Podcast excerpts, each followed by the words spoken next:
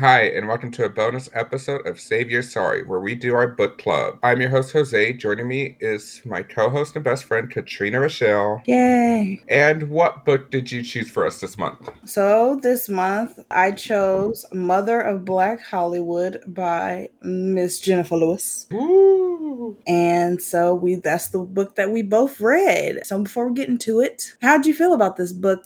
Uh, not final thoughts, but you know, just getting into it. How did you feel about this book? What'd you think?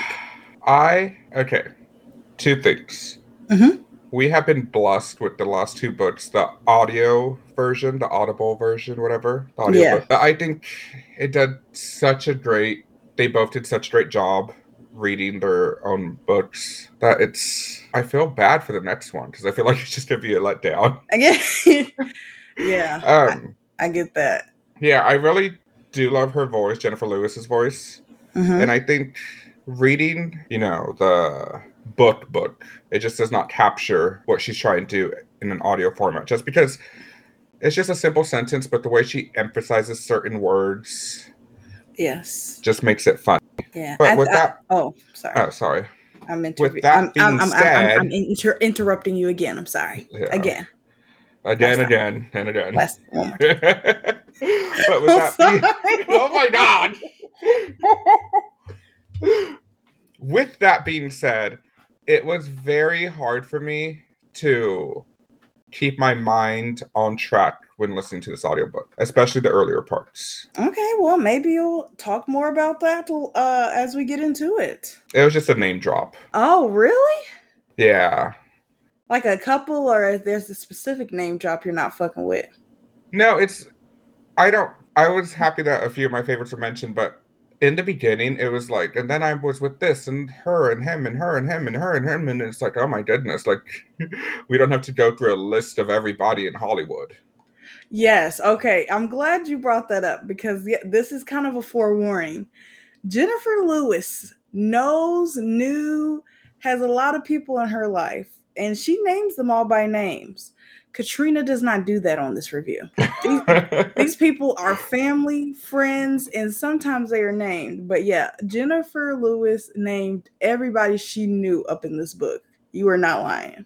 yeah, and it's so something like and then my best friend's assistant Shelly brought me towels and like she goes through Shelly's whole like description before talking about her. That's like all she mentions is that this person brought her towels. It's like, okay, I did not need to know all that. Oh, that's so funny. I, I understand that. So yeah, I'm glad you mentioned that. That's exactly what happens in this book. Uh, she, she names and says everything like that. Um, uh, another thing that you mentioned, the auto, the uh, audio part. I do think uh, Viola's book and this book does get extremely more enjoyable and elevated with the audio. But will I will what I will say is that you can read Viola's without the audiobook and still be satisfied. I feel like you'll be missing parts of this if you don't hear the audio version a little bit. Yeah. Like you said, it's how she puts her pers- personality into it, her emphasis, and of course, the singing. Yeah, the singing. She sings in her book. Belting those fucking notes out in that little Uh-huh. studio. Let's get into it. The mother of Black Hollywood, aka this is Jennifer. Yeah.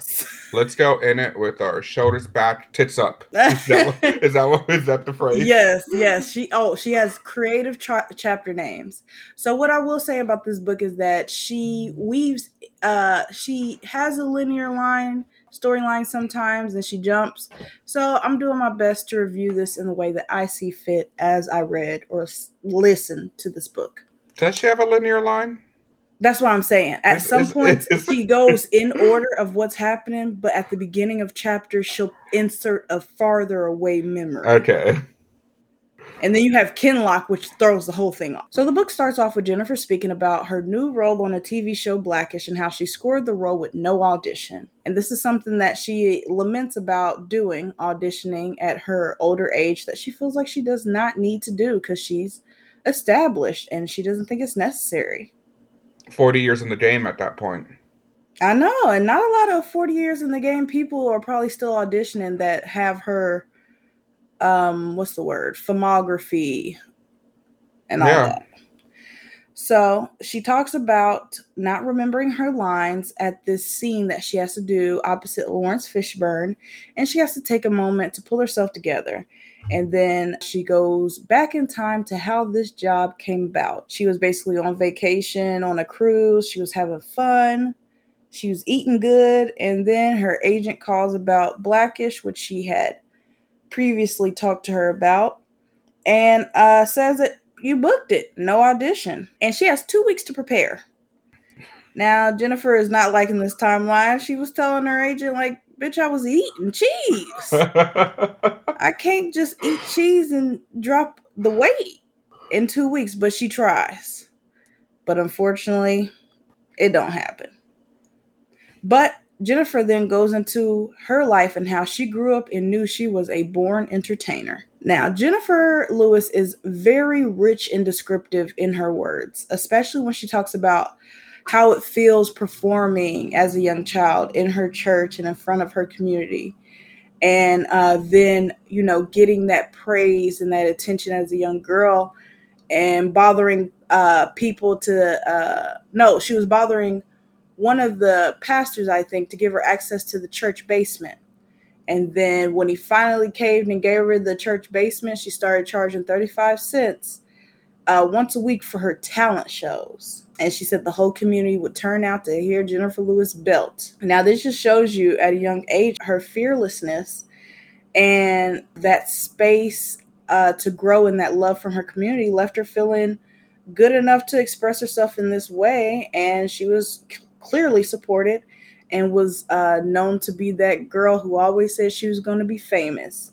And she did accomplish that. Now, after growing up and going to school and leaving her home for New York to follow her dreams to officially get into show business, we get more into Jennifer's journey of her successes and failures as she became more and more famous and then eventually the mother of Black Hollywood. Jennifer talks about what could be the love of her life or who she considers the love of her life who was a man named Miguel. They were on and off for years, and Miguel was from the Dominican Re- Republic. He was kind, smart, he was a vegetarian. But what ended up dooming their relationship both early and throughout the years was Jennifer's call to be an actor, for her to be in the entertainment business, and Miguel kind of wanting the opposite. Not he wasn't not supporting her dreams, but he wanted to eventually marry Jennifer and have children. And Jennifer didn't see that in the cards for her at that time. Yeah, he was ready to settle down, and she loved him, but she just couldn't. Mm-hmm. And she recognizes how not only did she love him for who he was, but how she loved him for what he would talk to her and say to her about what she would do. That whole thing that stuck with her that, you know, Jennifer, you always have so much to say, but you don't really say anything. And not necessarily meaning it as an insult, but saying that you could use your words for power. You could put a message in your words, but instead you just use that quantity over quality at that time. And I gotta say, she does use an accent when doing his voice, but I did not find it offensive. Oh, really? Okay. uh, yeah. There's a few times she did an accent for other people's voices, like that have accents, and I just it wasn't like a caricature accent. I think that's probably how he really talked because she wasn't like over the top with it. I wonder if somebody else would have done some accents where you'd be so forgiving. I probably, I don't know. I just, when it, I can't explain it. When you hear it, you kind of know, like, oh, that sounds off. But this, I remember that exact part when like she's talking about him and like has lines and it says in an accent voice. I was like reading the actual book. I'm like, I gotta listen to this audio part real fast. Mm-hmm. uh, the good thing is that you you you kind of know it's not in a character type of way because she's talking about somebody she loves. Yeah, like she's not gonna like fool them like that. Also, just an interlude story during this whole like chapter journey was that separate the whites. Let's talk about that for a second because this is what uh, Jennifer would do. She would talk about her life as it was happening, and then she would just insert this random story. Now, it wouldn't have complete, uh, it wouldn't be completely, what's the word I want to say? I don't want to say useless to the to the entire thing, but it was just like a stand-in So she has the story about separating the whites, where basically she was doing laundry, and this is while she was on Broadway. So this is a ways when she's more successful. And she's doing laundry, and she separated her her white laundries from her dark colors and all that stuff. But she has to stand in front of these elevators to get in. She gets the elevator that's far over, and so she has to grab one bag to stall the elevator while she grabs the others.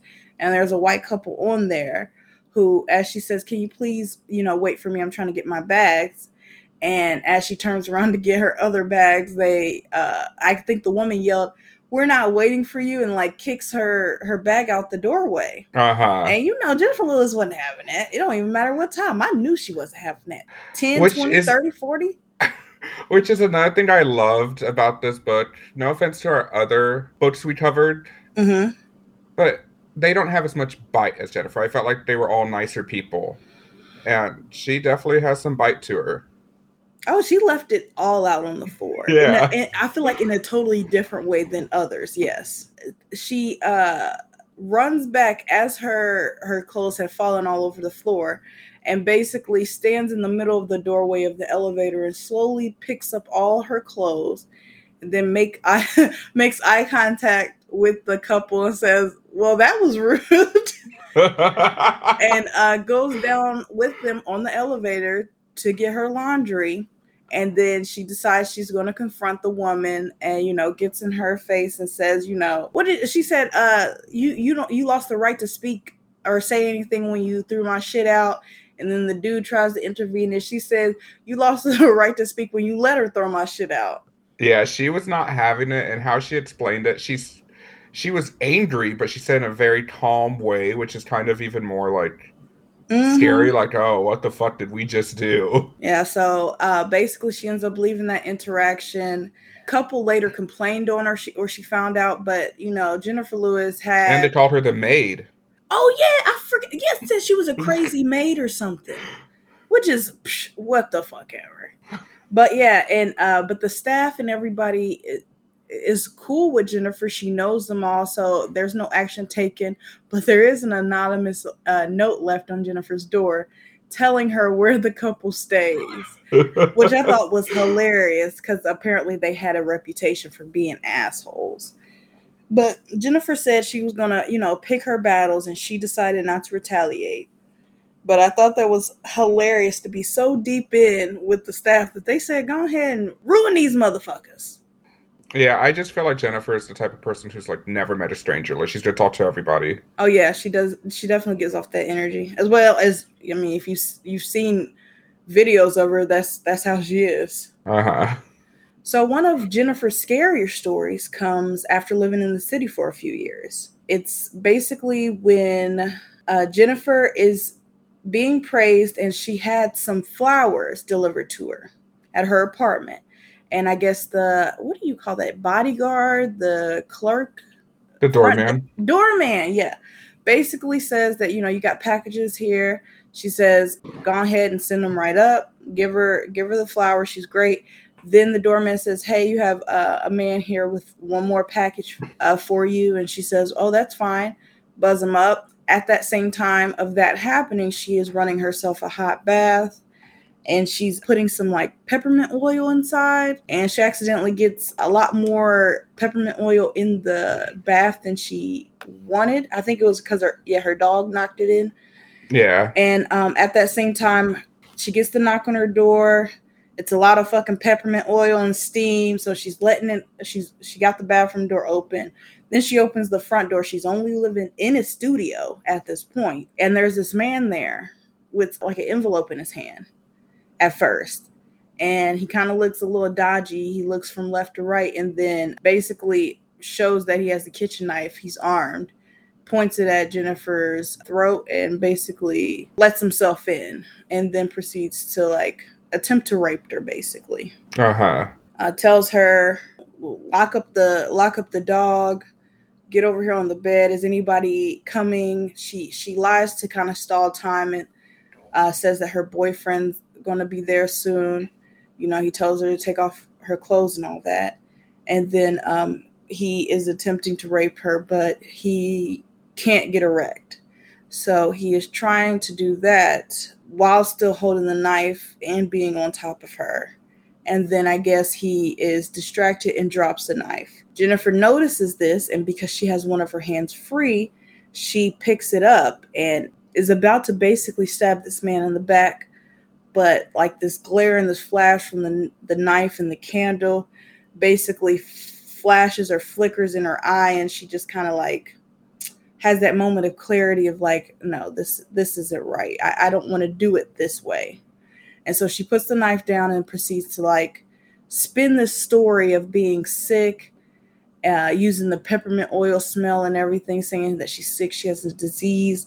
Uh, he shouldn't do this to her. You know, she's unhealthy.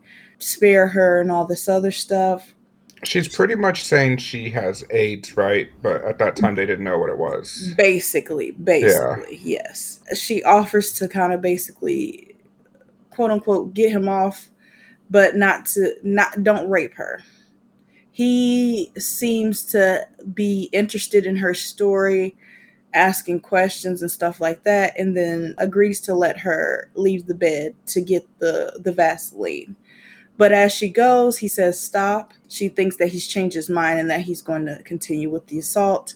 But instead, he breaks down and says he shouldn't be doing this type of shit. He just got out of jail. They put him behind bars for something he didn't do, you know, and all this other stuff. And Jennifer being the person that she is, is realizing that this person, of course, is also a lot more hurt, but still is not a safe person. So she's trying to comfort him and tell him that he can call her and give her and get and she gives this number. I definitely don't think it was her number, but she puts this number on paper and says, you know, you can call me anytime, but you have to go and you know he has a little bit of a breakdown but he does eventually leave. Now she does go to a friend's house and um, after a day or two she ends up do uh, she does end up putting in a police report and the person I, I don't know if it was the policeman of her or a friend of hers or it was the same thing who basically said that you know she was very lucky because not many people talk themselves out of a sexual assault like that especially when they're already behind closed doors. Yeah i think there was a police officer yeah, I, I wasn't sure if it was the police officer when she reported or a friend afterwards, but yeah, the, yeah, he definitely said that, which of course is a hundred percent believable because when you think about it, if they've already got you cornered, very rarely is something going to come up to stop them. It is unfortunate that she even had to go through that, but the fact that she did get away somewhat not physically harmed is is great but she was unnerved for this for she said months. She kept looking behind her you know worried about this man. And i know this is her story and how she chooses to view it to heal i guess. Mm-hmm. but it definitely rubbed me the wrong way when she said when it's about to happen the assault's about to happen she's thinking why why would the god let this happen to me yeah. And sh- she says that, well, she believes in past lives and she thinks in the past life she cut this guy's head off and now in this life he's come back to seek his revenge. Oh, yeah. Like that mixed with when he has that breakdown moment and she's like looking at him and saying, oh, he's so skinny. He, he just got out of jail. I could probably take him in a fight. Like it kind of makes him not as guilty. Like he's doing this for a reason. He's he has his own circumstances, and maybe that's what she wants to take out of it. But I I don't know why she framed it that way. Yeah, I, I, it's one of those types of things where not yeah not everybody's going to agree with how she framed or how she viewed that situation, but it's kind of like her experience. But yeah, I do understand how that language does kind of paint him more as a victim than somebody who was literally trying to rape you. Yeah. But I think it's just her outlook on life, both then and her hindsight now. Yeah. So yeah, I do get that. It was at this next upcoming chapter where I realized that the great Jennifer Lewis had many stories. I mean, a lot that that thing that we were talking about where she meets a person and then she decounts their whole biography uh before during and after her uh-huh then we come into one of my favorite titled chapters and one of the most entertaining ones uh dick diva so let's talk a little bit about that. So Jennifer said it plainly. She says she was out here fucking. she said everybody was doing it. She said this was about the time what this mid mid to uh, early to mid 70s. This is a sexual revolution. This is free uh, love and everybody loves one another and we're going to love each other with our clothes off that type of thing and she named many of the lovers that she had throughout the year specifically during this time where she is doing the uh, Eubie national tour of the play that she originally did on broadway now she's on the Eubie national tour and she makes sure that she has a man in every port according to her and she checked in with her lovers periodically. She said if they were in the city or town that she was in, she was with them.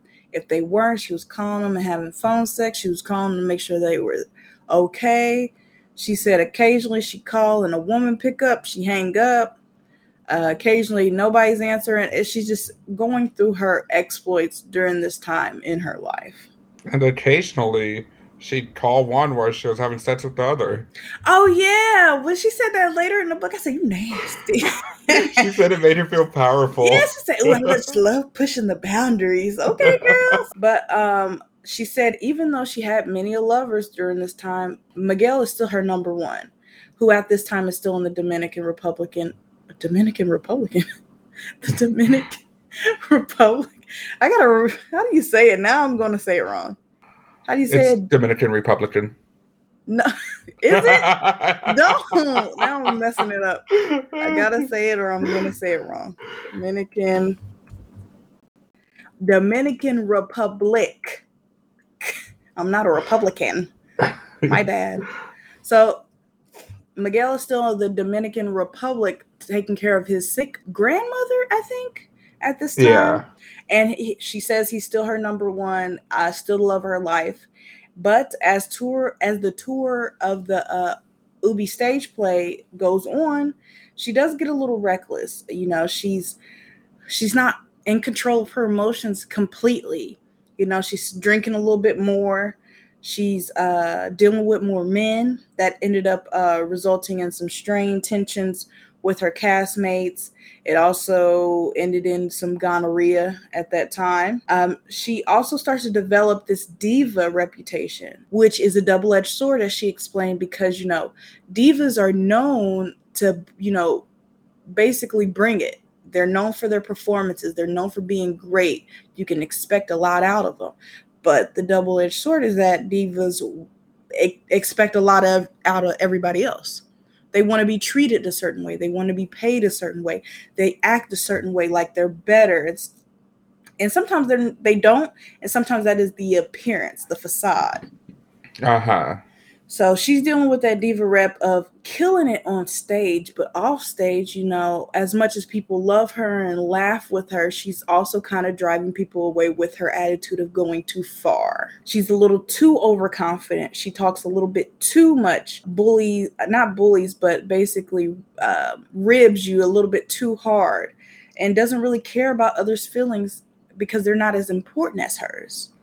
Yeah, she kind of sees it as banter and it's all fun and games. People are laughing mm-hmm. until someone confronts her and is like, yeah, I'm pissed at you. Exactly. I also thought this was a, a little insert was that um this this book is called The Mother of Black Hollywood, and her first uh, mother role was playing uh, Tina Turner's mom, uh, Zelma Bullock, and What's Love Got to Do with It, which I could have guessed that because if you've seen that movie, Jennifer Lewis looks pretty young in there. And that was in 1992 or 3. So, not even yeah, that early in her career. She said she wanted the role of Tina. Oh yeah, she said she wanted the role of Tina, but her uh, her her boobs were too big. and she said, "I would have sang the fuck out of them songs." I do like that she said that, but she also like acknowledges that no one could have done it like Angela. Oh yeah, she gave Angela her flowers. Was like, yeah, I could have killed it, but you know, my girl killed it too. Angela Bassett did the thing. Angela Bassett. Did the thing. So great. Viola Davis, my woman king. have you seen the video of Viola Davis snapping? Just you know, you go. Yeah, I I love that people are like embracing it now. Like Lizzo was on stage and she did it, and then Angela accepted award and she did it. Yeah, I saw the Lizzo one. That was hilarious. I love that Angela did it on the NAACP awards, but also she said like she checked in with the girl because she noticed some people were like making fun of it like in a At great first it- way. But then some people were just like, God, you're so stupid. Why would you do this number? Like, God damn, it. Yeah, people have fun. At first people were attacking her. She deactivated her Twitter. Yeah. Could you imagine it being that bad? You did a little number and people hated it that much. Crazy. Back to the book. Back to the book. So at this time, Jennifer meets Thomas, the stage manager, and she begins to fall in love. This is when the Eubie National Tour goes into Canada, I'm pretty sure. Now, Jennifer does take a small break from her love affair with Thomas to sing at a relative's wedding. But um, later, after the wedding in St. Louis, I think she's sitting with her mother at home and Jennifer's just kind of getting more clarity about the men that were kind of in her life before she left home. So she asked her mom about her father, like what he was like. And then she asked about her mother's pastor, Pastor Hurd, who Jennifer says had molested her at a younger age. But when she told her mother this information, her mother didn't do anything about that. And that severely, basically, disappointed her and forever changed and strained their relationship. I didn't understand that story. So, the pastor like tries to kiss her, right? Yeah. And then she tries to tell her mom, and her mom's like, "Go to your room." And Oh, then- are we going to talk about the whole thing of what actually happened? Okay, yeah. Say it. yeah, she like, she says she walks in with the phone and like on the long extension cord, and she like hands her the receiver, and she's like, "The pastor's on the phone. Tell him what you just told me." And as soon as she hands her the phone and she's about to speak, when Jennifer's about to speak, her mom just snatches the phone and hangs up. It's like, what was that? Like, did you not think she was going to confront him? Did you? I I didn't understand the point of that. Yeah, I think it was one of those things. Or was Like, that like enough no, proof for her mom? Like, Like, we're not going to talk about this for real. This is not going to be a thing. Maybe trying to like scare the, the child because most people don't want to confront their like assaulter. So putting her on the spot, some people would fold. Maybe she was counting on Jennifer to fold, but when Jennifer wanted to confront and basically tell the pastor what he did and what she told her mother, her mother was like, "No, we're not doing this." yeah, it, I It- didn't it's a understand up that. story, but yeah, that I mean, yeah. I didn't understand why her mother did that either as a whole, but I definitely understand the whole um this pastor, this church, uh their word is higher to me than unfortunately my child's. Oh, I definitely understood that part. Like, you know, Yeah. there's God on top, right below him's the pastor. Like, I, and it's that's crazy to me. yeah, sadly, if you're in the church, that's going to be like a big influence in your life. hmm And some people just get so stuck in it, they let it run their lives instead of letting it be a piece and, and having discernment and judging what works for you, what doesn't work for you, what you should follow, what you feel, and what you believe, instead of having this whole everything I say is right. Yeah, because I guess when, I mean, not to get into a religious conversation, but we when- getting into it.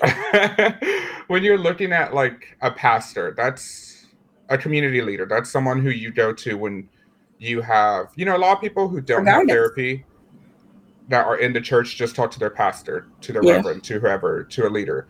And so it's like they're supposed to be the wise one. They're supposed to be the one who is in communication, quote unquote, communication with God. So it's like if you're disagreeing with what he says, you're disagreeing with what God says, which it shouldn't be that way. like, exactly.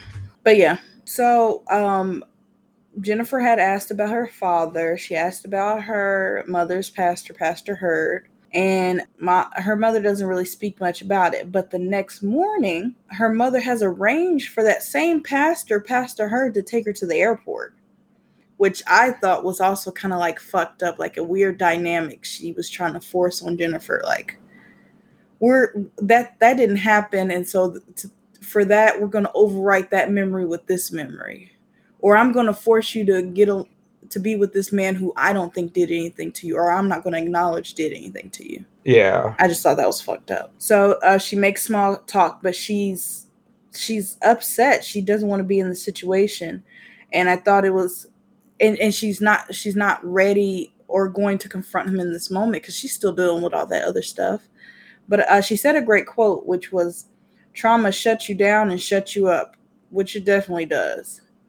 Like Uh-huh. you think sometimes you're ready, or you think when this happens you'll be guns ablazing, confronting everybody, but sometimes you're just still in the thick of it where you just you just can't get out of that. It's like quicksand. Yeah, and you really don't know how you would react in that situation. You see stupid like people on the internet all the time talking about, oh, if this was me in this situation or that situation, I would act like this. It's like you don't know until you're like that is something that doesn't happen to normal people. Of Mhm. a pastor being very inappropriate to you and then taking you to the airport the very next day. Yeah. That's like I- we- bizarre. we all say the that stuff to like make it seem like we're so secure in ourselves when we do have insecurities for that bravado to make it seem like nobody could ever fuck with us but the truth is like you said you don't know until you know yeah, if they can fuck with Jennifer Lewis, they can fuck with you. i would if she came up with nobody's fucking with me in these streets Exactly. telling you. So uh, Jennifer Lewis has this uh, audition for this show called Foreplay coming up. She, one of the funniest things she said was, huh, "They got me by the name, basically." I was interested when I heard that name, honey. She has the audition in Manhattan and she gets the part. So she's back in New York getting ready for rehearsals. But to do so before that, she's still doing her routine of faithfully staying and her singing her her dance lessons. But she's also got this other thing going on, and it's called depression, and she's battling that as well. Saying to herself every day when she's crying uncontrollably for no reason in her brain that tomorrow will be or Jenny tomorrow will be a uh, tomorrow will be a better day or it'll be a good day. Then her relationship with the stage manager Thomas is also kind of fading in and out. So while Jennifer at that point really was in love with Thomas, she thought he could have been the one. She was staying faithful at this time, you know. Before Jennifer had her roster of men and she was going and doing whatever the hell she wanted. But when she got with Thomas and fell in love, she said, This is my one man. I get everything from him. I'm going to stay with them. But when she realizes that Thomas is pulling away from her, finding excuses, not being the person that he used to be, she said, Well, I'm not getting that attention and that full blown attention I used to get from you. So now I need to split that up and find some more men. And that's what she Uh-huh. does. She puts her roster back together. So um, she hears about this new show from one of her industry fa- friends, one of those long list of in- industry friends, friends she names in this book. And the the show's called Project Nine, and it has um, these certain people attached. But then somebody leaves, and they ended up renaming it Big Dreams. And Jennifer Holliday is attached to it at this point. She's involved, and she plays character Effie White. But during her playing this role, she ends up quitting because apparently at this time, Effie White had she dies in like the first act, or she dies really the I don't know when she dies, but basically Effie White dies, and Jennifer Holliday wasn't happy with that, so she quits and she leaves. Now Hmm. Jennifer auditions for Effie White and she gets the part of the show. But this is not when Big Dreams as it's called at this time, is not on Broadway. It's only being workshopped at this time. So Jennifer ends up playing Effie White for two workshops, plays the character, she fleshes it out and everything uh, with these two big companies that they do the workshops for, but then eventually is told that they're going back with Jennifer Lewis. No, she's Jennifer Lewis. Jennifer Holliday. That seems a role that a lot of Jennifers have taken. Is it? In fact, it's made for a goddamn Jennifer. If a non Jennifer tries to touch it, that shit's gonna electrocute her. Because I didn't even think about that. It sure enough is. Uh-huh. Now, Jennifer at the time wasn't phased when she was told, like, basically, you're fired, we're going with somebody else.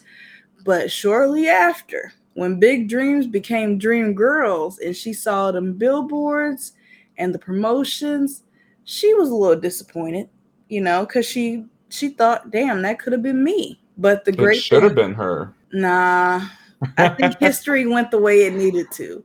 I'm trying to think. It would have been great for her to be in Dreamgirls, but like she said, nobody was gonna sing like Jennifer Holliday sang. Cause I like That's- Jennifer Lewis's song, I mean voice, but I don't think she had those dream girl, the dream girl voice, if that makes sense. Yeah, that's why I like it. A lot of these roles that she loses out to, she does not like badmouth the person who got the role. Yeah, I was gonna name that at the end. I wrote down some of her reje- her rejections.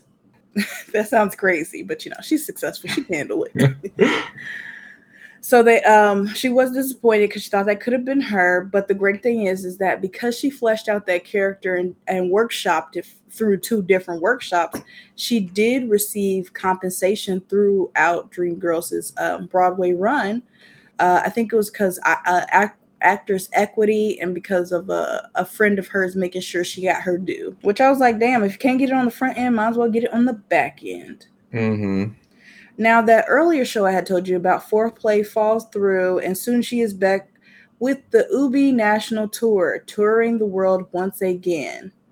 Now this is when jennifer goes into that future moment when she's still in the past. So we're going to talk about it and she talks about when she made sure to crash the Democratic National Convention because uh, she was going to see Barack Hussein Obama uh, take the Demo- uh, Democratic nomination to be the Hmm. president of the United States. And it was hilarious. Uh, she said, she basically says that um, there was a celebrity bus going to the convention, but they were going too late. She wanted to get a good seat. She wanted to get early. She wanted to get there early.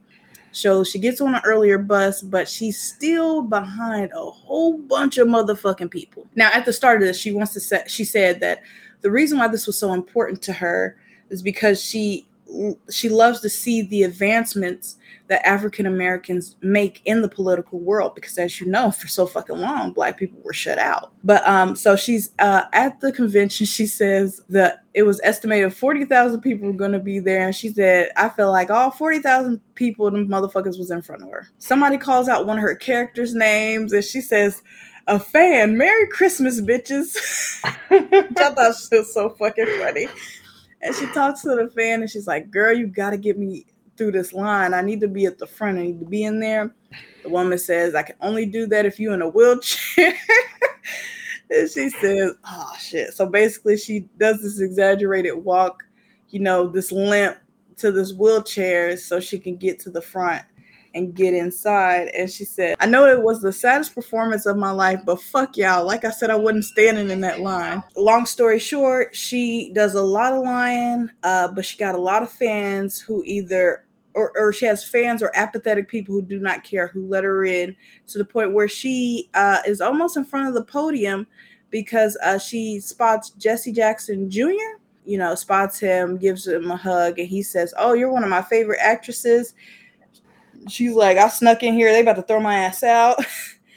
and uh, he makes sure that she stays and she sits there and she watches history be made. Back to the current timeline of this being back into the what? This is the early 80s. Jennifer Lewis opens her one woman show. Who is Jennifer Lewis Hot? And she promotes the hell out of it. So much so that even though she was scared about the um, reception and how many people were going to show up, sold out the first night and she receives a standing ovation. Now, this is in 1982. Jennifer performs the solo act at multiple bars slash cabarets to great reviews, uh, a lot of tourists, and then a lot of theater folk, depending on the day and time. But as she's continuing this, she gets a opportunity to be a backup singer for Bette Midler. Specifically, they're called Harlots, which I I'll do your thing, whatever. Call your backup dancers what you want. Um, and she gets this opportunity for Bette Midler. Uh, it comes at a weird time because she has they want her to start on Monday, but she has a show on Monday. Bette Midler calls her personally and is like, "Girl, why can't you get your understudy to do it?" And Jennifer's like, girl, this is a one woman show. And they figure it out. And she does her last show. She announces she's becoming a harlot. Everything is going up for her. She gets this great review on her last show saying that, you know, she's moving on to better things, but she probably won't be a harlot for long because Jennifer Lewis is destined to be a star. I like the Bette Midler cameo in here. Oh, yeah. I mean, this, bro, the Bette Midler part, I was shocked. I was like, Bette Midler be putting up with all that? I should have met her. so the tour with Bette was successful, but backstage with Jennifer, there were some ups and downs. Jennifer was great at her job for what she had to do, but occasionally she did mess up on stage. She still had that big chip on her shoulder, like she was the best thing smoking, and that made it hard for some people to be around her. She even had her uh, her her share of tantrums. One time, throwing a tantrum because she didn't get her ticket set aside for her people, and literally barging, what banging and barging on Bette Midler's door as she's getting ready for the show to which Bette Midler comes out and screams, Somebody get this girl these goddamn tickets, or her personal assistant to get these goddamn tickets because last time she did so and so. So this is like a known thing with Jennifer having mm. these tantrums and acting up and uh messing up, but Bette Midler is still sticking beside her. So, you know, she ain't she ain't quit. Um, she ain't quit her. She ain't fired her. And it seems like she didn't reprimand her because Jennifer said she knew when Bette was kind of tired of her but she never pushed her. And she yeah. accepted her for who she was. But she did say she suspected that Bette kind of knew that she had a lot more going on than what Kate what meets the eye. And Bette Midler even told her, I believe, she said something like, "You're the greatest black entertainer, and I'm the and I'm the white." yeah. Yeah, she said that to her years later down the line. I like that too. So I think that's the reason she like let her get away with some of those tantrums because she saw the talent in her. Yeah, she she knew what she could be. Yeah. And you, and you like that for for people to know that you're dealing with stuff and you are trying your best as well see the the star and talent in you. So after the tour ends, it puts Jennifer in demand. You know, she's asked to do her one woman show at a couple different places. Well, more than a couple, but you know, I'm just underestimating my girl. And then um, she ends up meeting with this agent who asked her to put a, a one woman show together that she can tour colleges on during Black History Month specifically. And that leads Jennifer to put together the show called From Billie to Lena to Jennifer. And this show is uh, basically a show about these seven women, these seven great black entertainers and it's about their songs their music but also their lives and hardships the trials and tribulations that each of these women went through and um the seven women she chose but she said she wanted to do a lot more she couldn't do though it was only she only had an hour uh-huh. but she uh-huh. chose uh, billie holiday lena horne tina turner Ma- mahalia jackson i hope i'm saying her name right ethel waters and dinah washington aretha franklin now we know most of these people. I will say I'm kind of unfamiliar with uh, Ma- Mahala, Mahila Jackson, Jackson, Ethel, and Dinah, but you know I'm more familiar with Aretha, Billie, Lena, and Tina. How about you? Yeah, pretty much the same. Okay, so um, she takes the show on the road, uh, doing her college tour, and this is 1984, and she's she's having success with that. Then we came to this part where I said, No, the fuck she did not. I was so disgusted when, out of all the men our little Jenny had been with, she came to stop on Mr. Angelina's father. I Jon Voight. I don't know how I forgot about that until now. I was trying to think like, who are you talking about? when she said oh. basically what she was doing a performance, he was there, they locked eyes, you know, they walked around afterwards, and you know, then he kissed her and they went back to his place. I said, No, Jenny, no, anybody but him.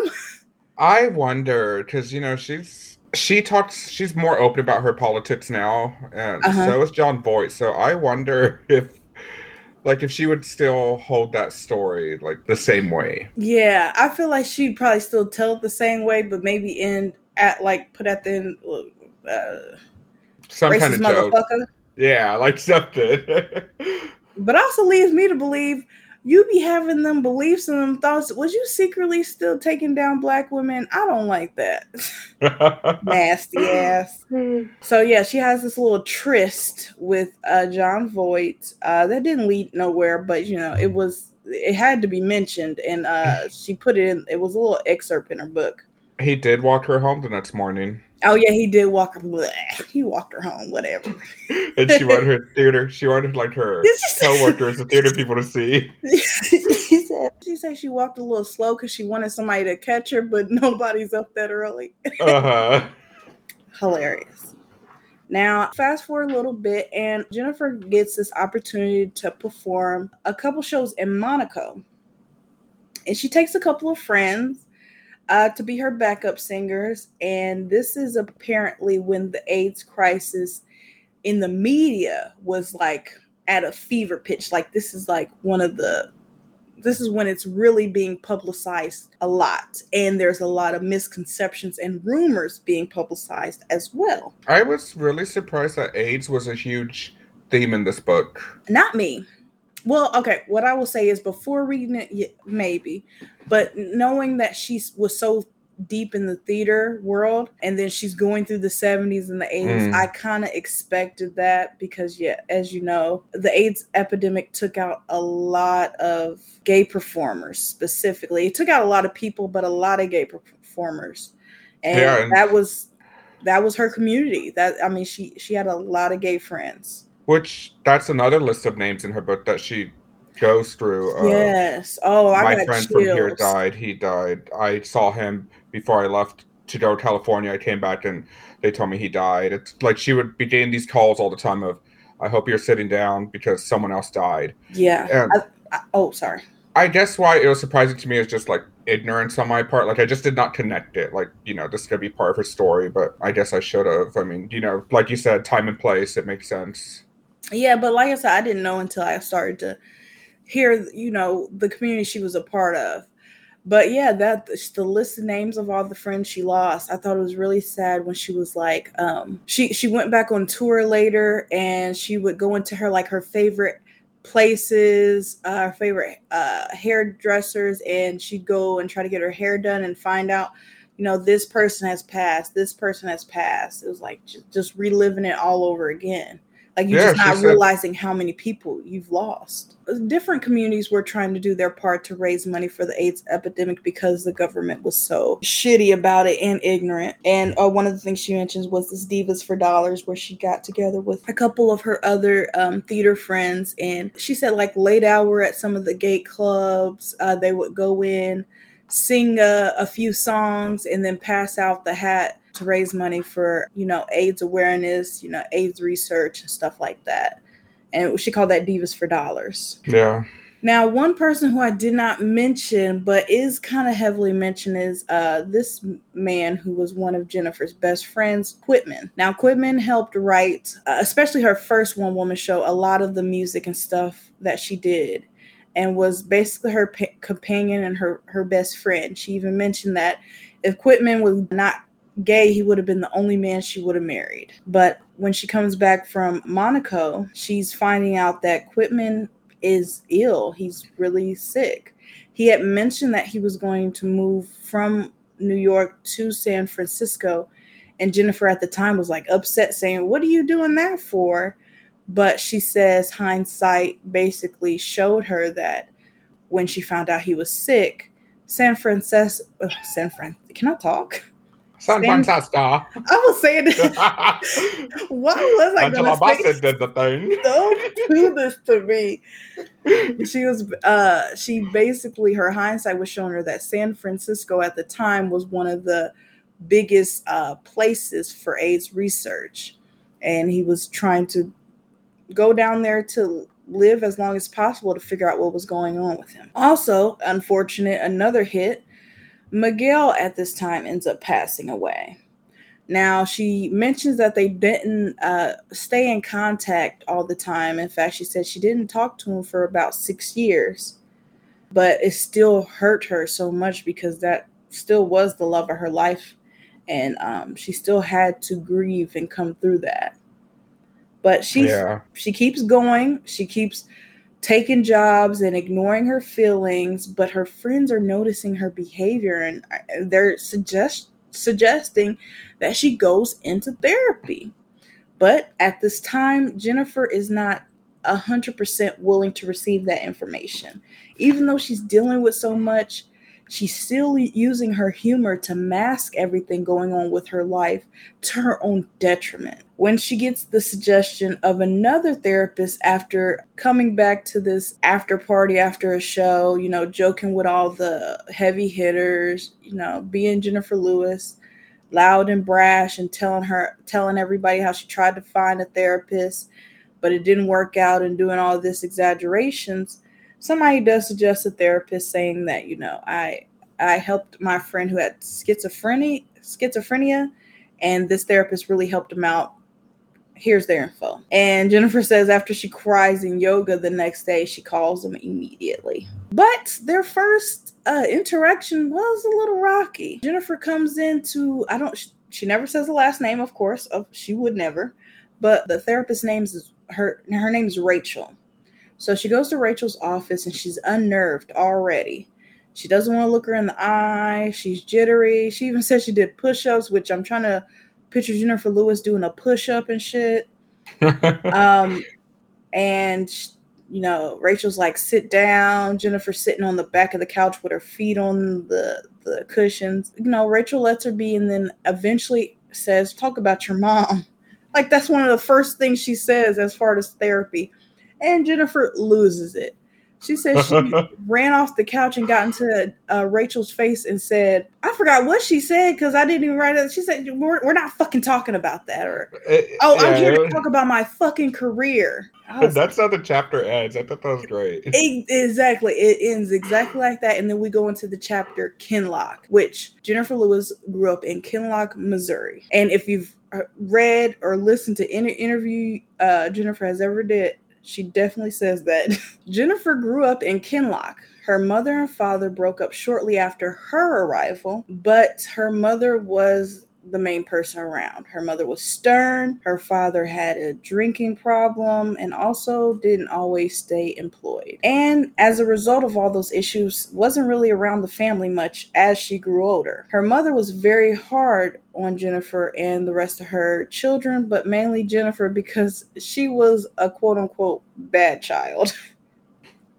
she said that her mother was not very affectionate, but she was a great housekeeper, she was a great provider, and she did instill life lessons in her children when she could. And Now- she she would tell them, make sure you clean this house before I get home. I'm gonna beat your ass. Yeah, basically. Uh, Jennifer talks about the different types of houses they grew up in, having an outhouse. Before having the outhouse, having a bucket and having to dump and clean the bucket because that's what you had to use. And even being so broken poor that when they had to leave one of their houses, they moved into an abandoned church with some of her other family coincidentally and them living in that situation moving into another house where it's an outhouse and then eventually moving into this nice house. To my understanding did have indoor plumbing but shortly after there is this f4 tornado that hits their their hometown and really fucks up their house so they have to leave again and then she talks about her big sh-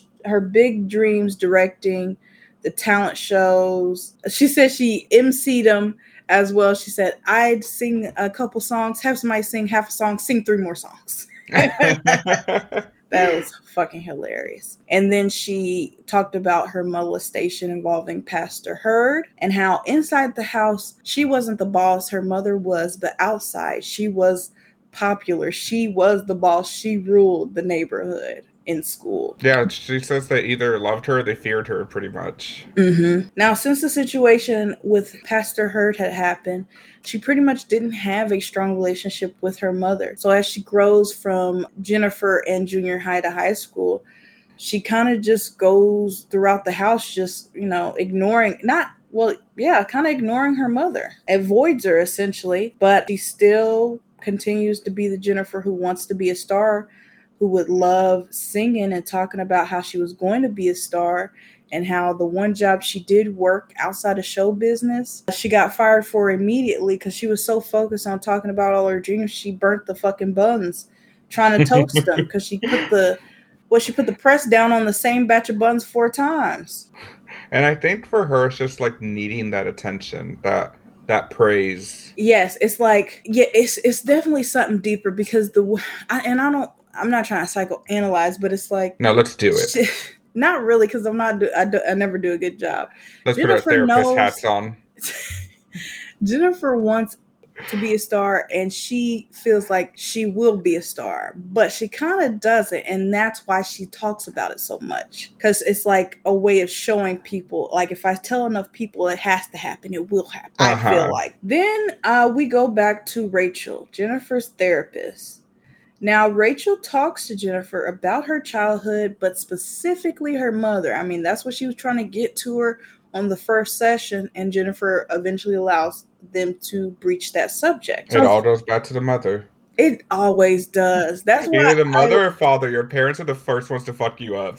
Exactly. That's why it's mommy or daddy issues, or do you uh, got both? That's what everybody no. say you got grandma issues, you got mama and nana issues. You have whoever your legal guardian issues is the one. So, um, through therapy, Jennifer does see and accept that her mom's anger, that rage and stuff that she would display at Jennifer and everybody else was not her fault. But through thinking that it was her fault, she has essentially taken on that anger herself and wielding it at others.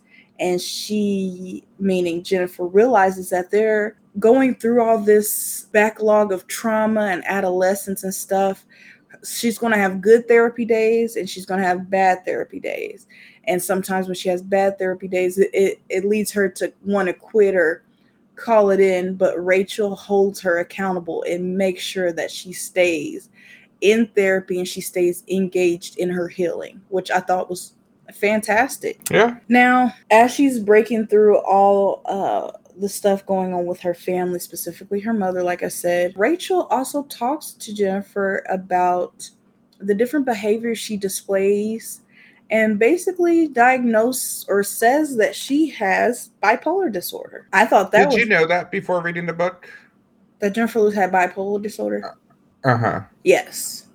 I did not. I'm not like I'm not that tuned in with her though. So I had a little. There was a. I think it was when I really started to get into Blackish as well as Shangela because Jennifer Lewis and the drag queen Shangela have a. They live together. Yeah, they live together. They have a really close relationship. So I was down that rabbit hole, and so I did hear. Uh, I didn't hear a lot of this, like, but I did know about her bipolar disorder, and I knew about you know the sex addiction because she does talk about those things i think i yeah i think i knew sex addiction rachel says that you know jennifer has bipolar disorder jennifer's kind of in denial like well, mental illness mental illness called bipolar disorder what you mean? And rachel goes about describing it and those symptoms and kind of how you feel or what you would act or what brings you anger what brings you gratification. And even though Jennifer is like still in doubt, in the back back of her mind, she's like, "Yeah, this sound like me." And she's kind of she ain't coming to. I don't think she came to terms with it at that time, but she is starting to kind to. She's she's seeing those things mirror her life in the coming weeks or months. She does kind of accept that diagnosis and start to change her behavior but she doesn't start adding medication and stuff like that until years later. Am I mistaken, or didn't she say she saw a movie and that what made her realize she had bipolar? like she actually said that yeah i do have it. What was it? Yeah she did say she watched or saw. Is it the robin williams things or is that different? Because that wasn't a movie. I don't remember. I just remember her saying she saw something and she's like oh my god that's what i have like it connected with her i think she said two things i can't remember the first one which i do slightly remember i i remember the robin williams thing because the robin williams thing was she was backstage Robin Williams was the guest, and she saw how he was behaving backstage, like a little manic and stuff. And she saw herself in him uh, but she saw the the POV of what others saw when they Uh, were maybe- around her. Maybe that's what I'm thinking of. But there, there was something else of what you're talking about, but for the life of me, I can't remember because you're right. There was something else that she said she saw herself in. But damn, I cannot remember it. God damn it. We're gonna save it for the media next week. but yeah, so um she starts to come a uh, she comes to terms with it a little bit more as time goes by. Uh, this is also a little break when she does a little ode to the men in her life. She sang a little ditty, which you can't get the full scope if you don't have the audiobook. She went through all the list of the men she had named throughout the book, as well as some others, and you know, discussed their attributes or how they came into her life or how they put it down or whatever. Before you continue, the movie was Frances by Jessica Lange. It was. Thank you. And I was like, it's something to do with Jose specifically, aka Jessica. I don't know why I couldn't remember it. Thank you for remembering or for bringing that up. Yes, it was. I think that's why I remembered it because Jessica Lange. That bitch ain't no Jessica Lange. Uh, Okay, thank you. Now we can say that it was the she saw the movie Frances with Jessica Lange and her performance, and then uh, later she saw Robin Williams from the POV of the people who were around her, seeing what her personality was like. Yes, yes, yes. Whew, thank you. That was going to be on me. It, it was going to bother me too. so after uh, Jennifer does her little ditty about the men that she's been with, we then go into Jenny is trying to heal herself from her trauma. So she decides that she wants to talk to Pastor Hurd, but she doesn't have his number. She has to call her mother. So she calls her mother. She asks for Pastor Hurd's number because she knows that her mom has it. And at first, her mother is like, she hesitates. She don't say nothing, doesn't give her the number. And Jenny pushes her by saying, you know, I want to ask him about a scripture, I think she said, something like that. And her mother gives the phone number to her. Jenny, I like calling her Jenny sometimes. Uh, Jenny calls up Pastor Hurd over the phone. He starts giving her praise about, we seen you this, we done seen you do this, and blah, blah, blah. And she like, I, I, I ain't here to talk about that shit. Basically confronts him and expresses how she felt when he molested her and how that one event that he did has 100% threw off how she felt about men and waged war on her mental and all this other stuff and he had no fucking business doing all that and how many other girls have you creeped up on and uh, messed with in the church and all this and he apo- no, before he tried to apologize he said some bogus shit like i was just trying to prepare you for what you might experience in hollywood oh, that pissed me off. Yeah. I was done. I said, this man is something fucking else. She was just a child. You know, she cusses him out some more. He eventually does say sorry. Jennifer, being, you know, the person that she is, as well as how she's expressed herself in this book as she's trying to heal, she she she seems to forgive him or sense his remorse and she accepted it, but you know, I'm one of those minds of certain people doing certain crimes just are never going to be forgiven in my book. Unforgivable. But that's that's not my story to To judge. Especially as a pastor. I know for a fact hundred percent. that that sick motherfucker has done it to more girls out there. Oh yeah, and especially you know, silence emboldens them. So Exactly. he did this fucked up shit to Jennifer, and Jennifer did tell, but nothing was done. And so, how many other people didn't say anything? You get Yeah, and especially with the way her mom responded, I'm sure there's Mhm. other moms in that community that would have responded the same way.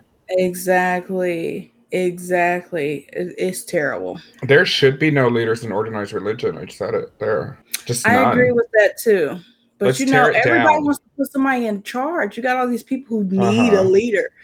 And I don't know why in a church, in, a spiritual setting, why you would need somebody to lead you to your beliefs.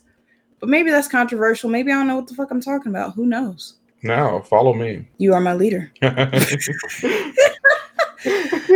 Please stop. All right. So then we have some unfortunate news. Jennifer fa- Jennifer's father dies, and she doesn't find out in the most pleasant of ways. She's at home, and then our phone rings, and it's her mother saying, "Your daddy's dead. How soon can you get home?" Which is total. Not only your father, but finding out anybody has died like that is completely fucked up. Yeah, it, it was very crass of her Mm-hmm. to do it that way. and I feel like purposefully, because you know whether or not that was somebody who she spent a lot of time with, that's still her father, and nobody wants to hear about anybody dying like that. Like, oh, this person just died. When you gonna be here?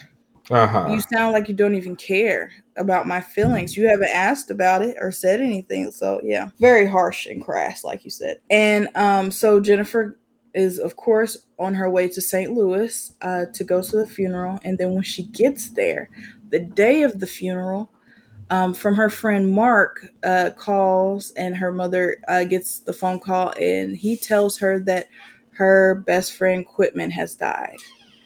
Now, uh, Jennifer does give her mother credit for uh, holding on to the information until I guess after the repass of her father's funeral, but still, that news hitting her pretty hard. She smiles at first, you know, thinking of him, but she breaks down. That that's one of her best friends, and the last time she saw him, you know, she saw him in the, the hospital bed. He was sick and thin. You know, the nurses and doctors still being ignorant of AIDS told her, you know, don't touch him, don't be around him.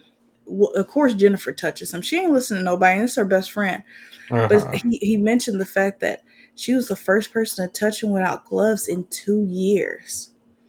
And she's just remembering that visit and remembering all the other times she had with her friend, you know, coming up with the music, making the arrangements, traveling the world, talking about the men, talking about what they wanted to do. And she's just, she's fucked up. Yeah. Now she's still in therapy. She's still with Rachel, and she's been with her for a couple of years, advising her to know, you know, confront the issues that are going on with you and your family by writing letters. You don't have to mail them, but you need an outlet of writing exactly how you feel about these people, and then you can burn them and all that. So Jennifer does take on that offer. She writes uh, letters to all her family members. Uh, it takes her a couple months because she kept putting it off, but she does eventually write the the the letter that she wants to send to her mother. And she reads it out, and it is harsh. Uh, I feel like she probably didn't even say everything she said in it, but uh, it is harsh. It details, you know, how she treated uh, the family, specifically Jennifer, how she made her feel small, you know, how she acted like she didn't care, how she was very careless with her and didn't really show love, and um, supported the abuse that she received from other people around her how her anger and abuse influenced her decisions when she got older with men and affected her career with you know doing that self-sabotage making sure uh, she's not happy. And so if she's not happy and th- thriving in her success she knows her mom's not going to be happy so she does it as like a, a fuck you to her because she's resentful and um, she's undecided at first but she does eventually send the letter and basically sends the same copy to her her uh, other family members you know? So nobody's in the dark about what she did. She was kind of nervous about it because she said that you know nobody talks about your mom uh you nobody wants you talking about their mama.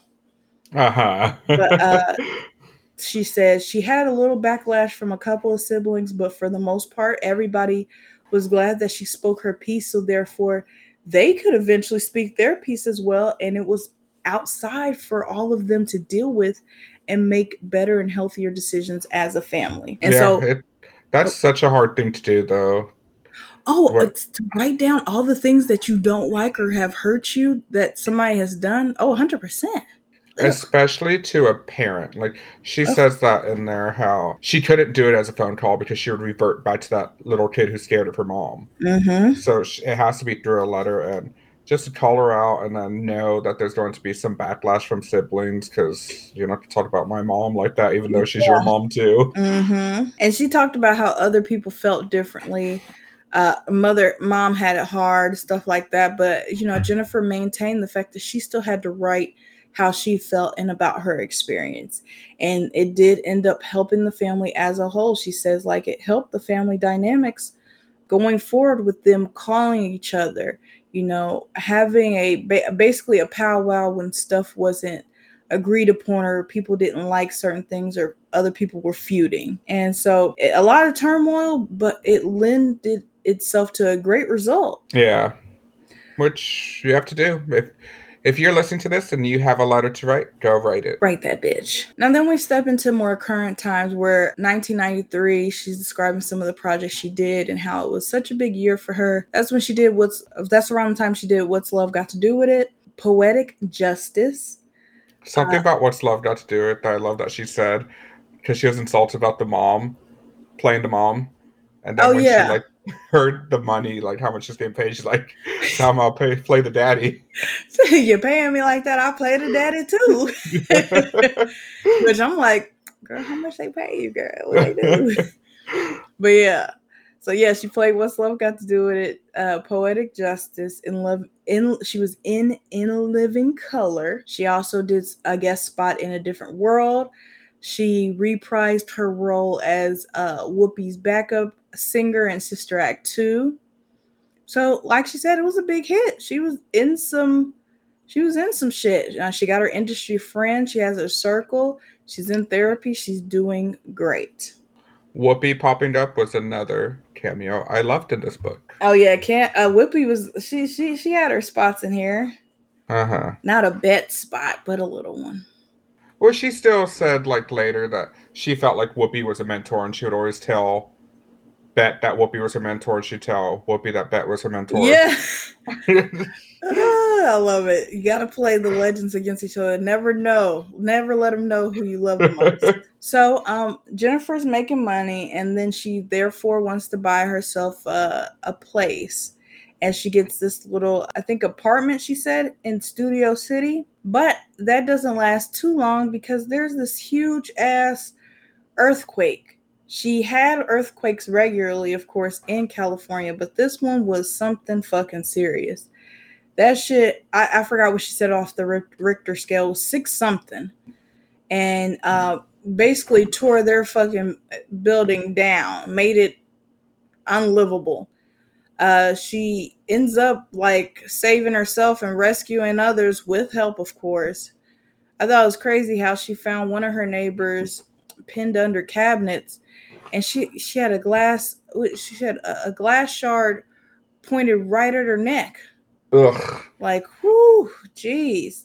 And, and I love the the chapter is called "Kicking Down Doors" because she was kicking down doors to save these motherfuckers. That's what Jennifer Lewis does. So yeah. Um, and then she goes into uh the chapter Jackie's back. I'm not going to talk about. I'm not really going to talk about any of these last chapters because first of all, Jackie's back is a fantastic movie. It was supposed to be my media a year ago. Oh my goodness! But I, I forgot it. But it's still such a great movie. And like she talks about, it has so many cameos. It's so funny. At first, I did not know what to make. Like the first 10 or 15 minutes, I, I don't know if I was going to stay in it or not. But I ended up loving that entire movie. I've rewatched it at least one other time. I need to rewatch it again. It's funny. It's hilarious. So you should, out of any and all Jennifer Lewis's projects, if you want to laugh, you should watch uh, Jackie's Back hilarious. Jennifer played a lot of mom roles, but she, as we know, did not have any children. She kind of felt that she was going to maybe have one with Thomas at one point and get married, but it just didn't happen. So it just never was in the cards for her. But she is told that she should put some of that love and affection and attention that she has towards something important. And so Jennifer decides to be a big sister which yeah. I didn't know anything about, and I thought was fantastic. She's listed as having one kid. Is that who we they list if, as her kid? If it's Charmaine, then yes. Yeah, that's, they don't. That's, that's the one she didn't have, but she kind of uh, adopted, if you want to say. Yeah, she becomes the legal guardian. Yeah, but yeah, Big Sister. Uh, I thought it was great because I also am uh, somebody who had uh, the pleasure of being in the Big Brother Big Sister program Uh, really? for a couple years. Yeah. I will say I really loved it the first year because I didn't have any expectations and I got Were you up- the child? Yes. Okay. I, I didn't know if you like did this at, later in life. No, I'm too broke and too depressed to offer a child anything right now. I'm not about to scar no child. I'm your big sister. You stay in the car. I'm gonna go get this right now in this house. Or you stay in here. They can't let kids in the liquor store. I probably wouldn't do that, but I'm just saying. But um, yeah, I, I what what was the grade? I can't remember my age, but I was in eighth. No, I was in sixth and seventh grade. The two years I was in the Big Brother Big Sister program, and the first year I didn't have a lot of expectations, but I had a really good big sister who was really sweet and very consistent. Like to this day, I I don't understand why. I mean, I don't know. She was she was cool. I kind of wonder what she is now. Like, is she Republican? Is she racist? Because when I tell you, she was one of the whitest people ever, but she was very sweet. And I still, I actually still have a picture of her and her family. we gotta find her. I know, I remember her name first and last. Oh my goodness. We gotta find her. We're finding her after this episode. Uh, maybe. And then the second year, I had an okay big sister. She tried her best, but she wasn't that consistent. Number one. And number two, I didn't know how to take her, so I didn't know how to like utilize her. Like she she gave me a card. She said I could call her or we could hang out anytime, but she didn't really come around much, so I kind of just didn't do anything. But she could have been a better big sister to somebody. But I, I, the program as a whole is still great because you get to see these different people from walks of life, and they provide an experience to you, and end up you end up bonding with those people. At least I did with my first one. Do you remember how you got into it as a child? Just out of So, curiosity. um, most of the, what, from my understanding, is that uh, you do the big brother, big sister thing outside of school, but my school specifically had a big brother, big sister program where they would show up for you during lunch once a week. So that's how I got into it. Was that my school grabbed all the poor kids and said you qualify for this program, and if your if your parents want you to be a part of it, fill it out. And so me and the other kids all randomly got paired with Biggs and we did it for like a semester. So it was every week for a semester and then next year they did it again. So that's how it happened with mine. From the other end, my cousin tried to be a big brother. Oh, what happened? He didn't have papers. Damn. And they do they have to like do a background check and run your social and everything. Ain't that something? You still trying to be a good person and still come back to are you a part of this shitty ass country? I don't I don't know if like there was a way around that, but as soon as he saw that, like you knew he was like, Nope, I'm not doing that. Oh hell no, ain't no way around it. The big brother, big sister, is the name's in it big brother. It's a part of the government. Don't get too involved. anyway, sorry. Back to Jennifer. Sorry for the tangent. Uh, so she becomes a big sister, and she ends up getting paired with this little seven-year-old at the time named Charmaine. And so her and Charmaine uh, become very close. At first, Jennifer doesn't know what the hell to do with her. She's seven years old. She doesn't. Hey, I mean, she knew she had the energy and guidance to give to a child, but she wasn't around them all the time. So she has some help from friends, specifically, I think one friend named Ronnie. yeah, Ronnie. And yeah, Ronnie. And so um time goes on, her and Charmaine get closer, but Charmaine also has other siblings, and her mother uh ends up getting sick. And even though Jennifer would do her best to, you know, give experience to all the siblings, Charmaine was her little sister and is is the primary one that she did all the care for.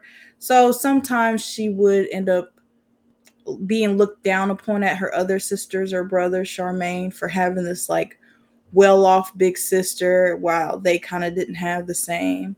And then eventually, as Charmaine's mother gets worse, you know, Jennifer Lewis becomes her legal guardian and takes care of a lot of the stuff day to day that her mother would. So she ends up enrolling her in a private school, ends up, you know, enrolling her into camp and stuff like making sure she has great experiences making sure she's well rounded and she's really highly educated because she wanted the best for charmaine not only because you know she made this promise to her mother to take care of her and be her legal guardian but this is a child that she's started to grow up with slash raise slash learn to love mm-hmm. unfortunately uh, i think ronnie does pass and that is sad because jennifer remembers the time where Ronnie was there to help her help her out with Charmaine and all the stuff that she did. And then Charmaine grows up, they end up butting heads as she gets older. She said she threw a party, a pool party when she left one time. I said, "Damn." you had it like that though. Hey. Yeah, uh, and Jennifer says she doesn't want to be so strict like her mom was. Yeah, but she she's hyper aware of all the things a child can do and she's hyper aware of all the stuff that herself had done as uh-huh. she grew up. So she's trying to be there, but she's not trying to smother her. Where I'm going to wrap it up at, Jennifer then, you know, starts to go into more stuff about her career and kind of being where she wants to at the life at, at, as she's lived the life that she has when she got blackish.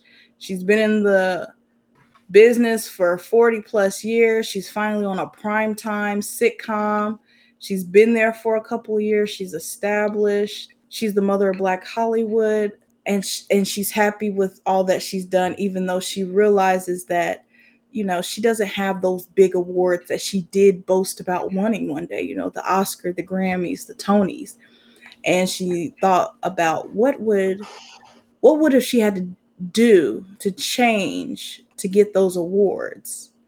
Yeah. And she's like, anything she would have had to change wasn't worth it to to get to where she was. That's kind of why I think she name drops so much and like talks about everybody that's around her that's famous is because she was doing the same things they were doing and she's trying to I guess like tell the reader, show the reader that hey, I I'm just like them. I'm if not better because I'm having these same roles doing these same things. I'm just getting shut down for some weird reason. Yeah. The name drops that she does, you can kind of compare to where she is in her career, where these people who she ended up passing, who ended up passing her, who are in totally different lanes than she is. Like, like I said, she was in theater, then she did some movies, now she's in TV. Some of these people are still in theater. Some of these people are superstars. Some of these people are mainly TV stars, you know. You can kind of compare her careers with these other ones who are her peers essentially.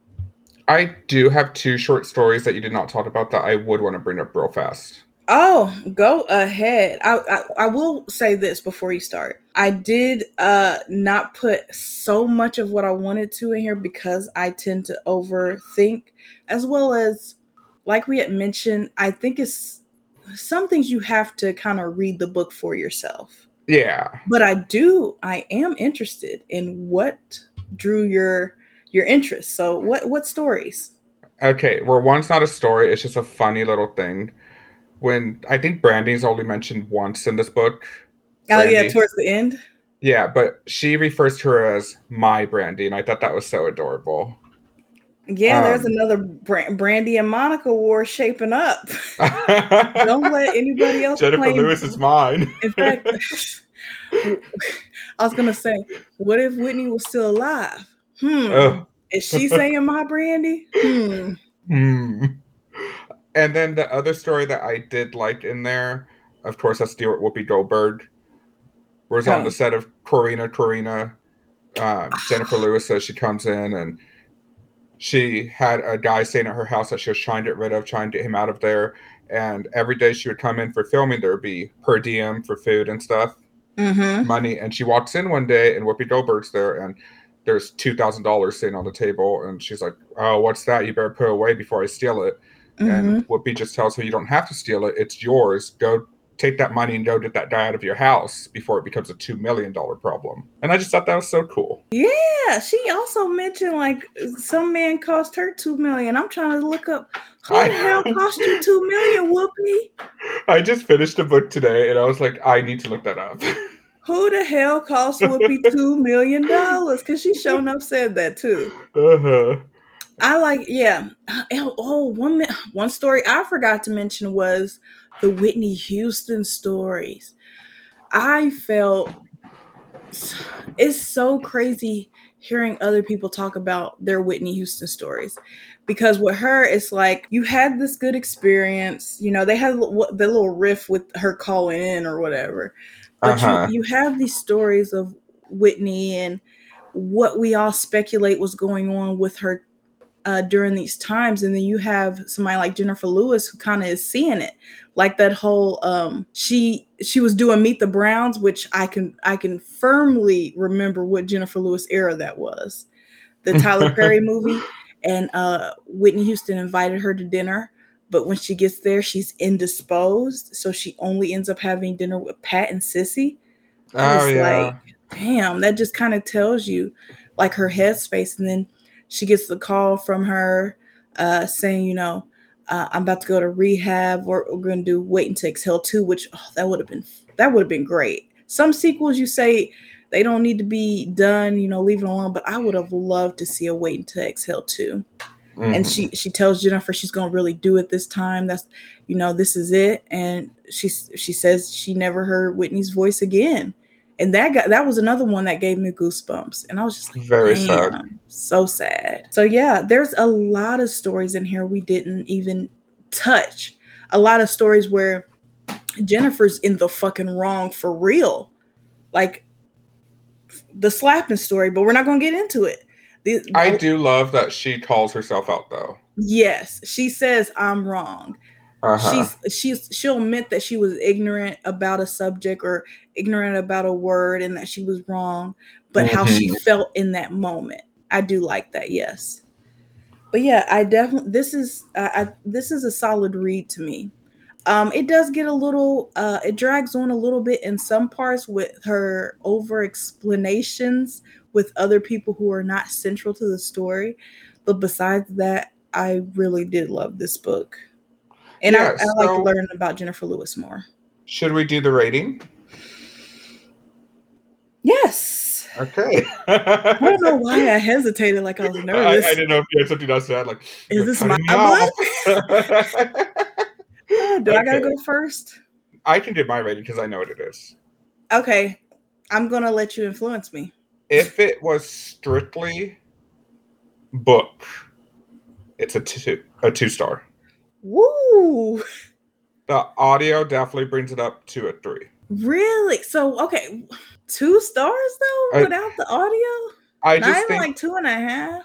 I just think a huge part of these books can be chopped off. Like, let's get rid of this story. Let's get rid of this. Let's get rid of that. Let's get rid of this. Let's You're dive no filler type of type of gal. I just, I think she had an amazing life. I think she's lived it. I would have loved a few less names. Uh, though, when it sometimes when she's saying up the story and it's going, it's like, come on, what are you talking about? Like, what what's about to happen? Like, what's and it's like the name she's listing has nothing to do with her story. And sometimes it works, sometimes it doesn't. Hmm. Okay. Okay. I feel you then. I get you. Okay. What's your rating? So, uh, similar to yours, at least one of yours. Uh, I was going to give this a solid three. The only reason I did not rate it higher is because of what you said. Is that there? There. I feel like all books have filler, which is needed. You can't just be going from hard hitting, tear jerker, attention getting.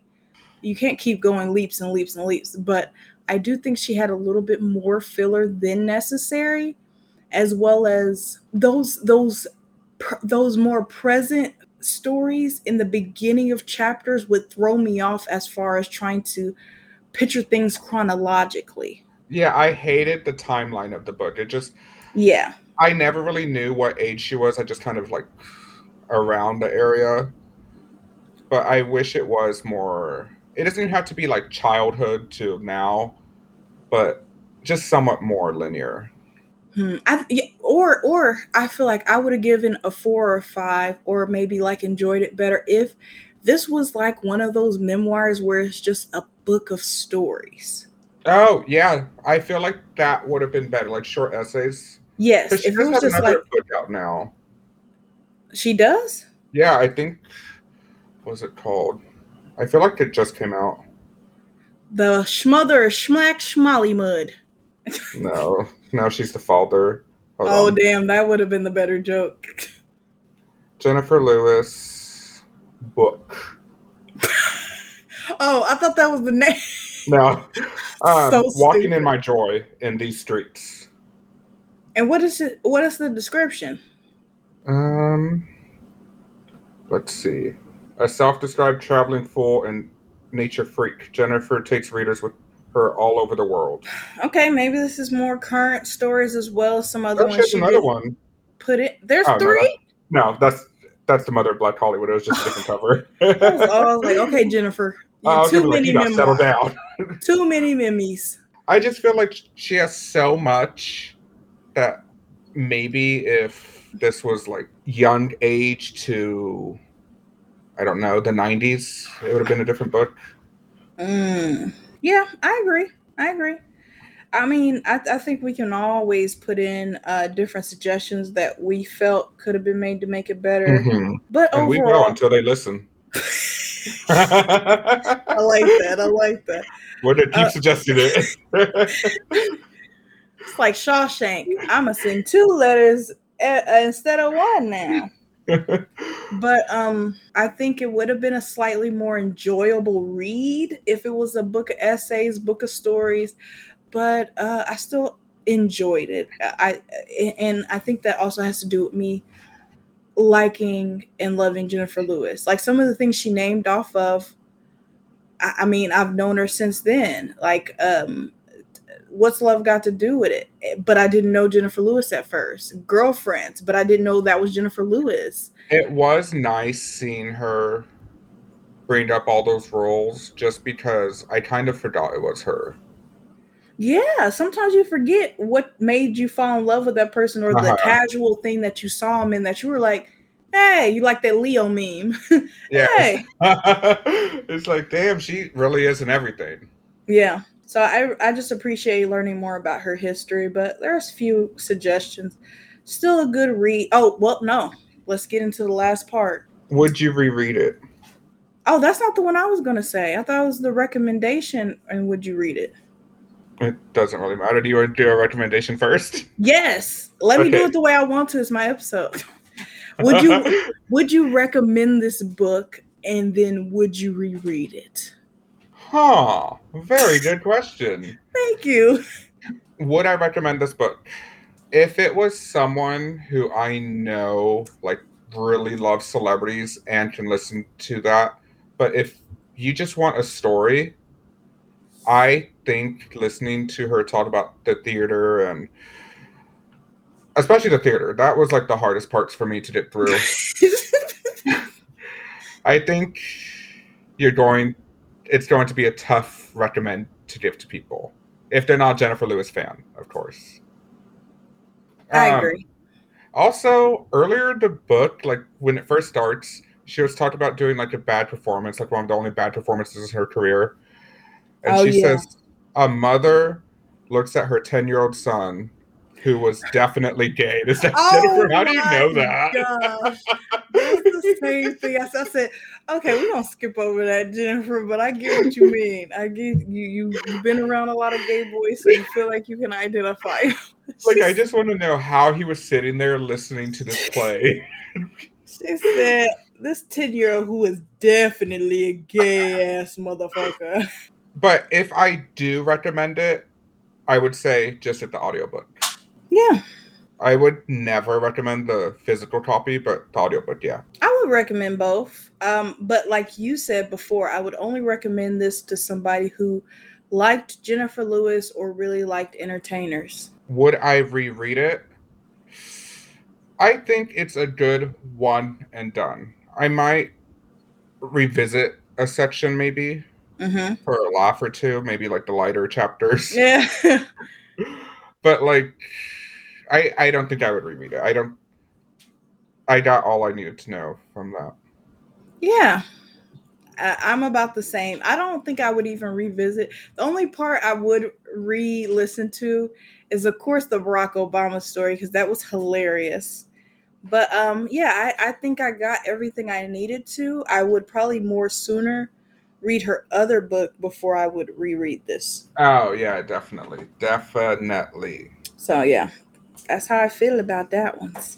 But yeah, I think that's it. That's it, right? I just gotta do my my book for next month.